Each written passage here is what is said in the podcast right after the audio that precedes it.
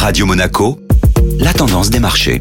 La tendance des marchés avec la Société Générale Private Banking. Bonjour Anna Ranou. Les investisseurs ont le moral en ce début de semaine. Les principaux indices boursiers démarrent la semaine sur les chapeaux de roue avec notamment un CAC 40 qui gagne 0,56% sur la séance terminant la journée à 7413 points.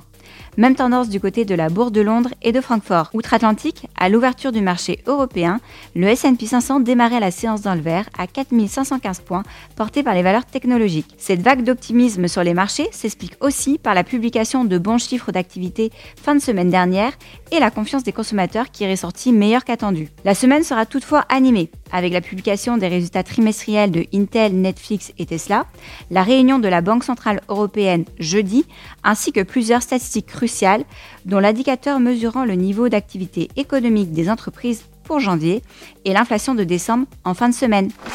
Société Générale Private Banking Monaco vous a présenté la tendance des marchés.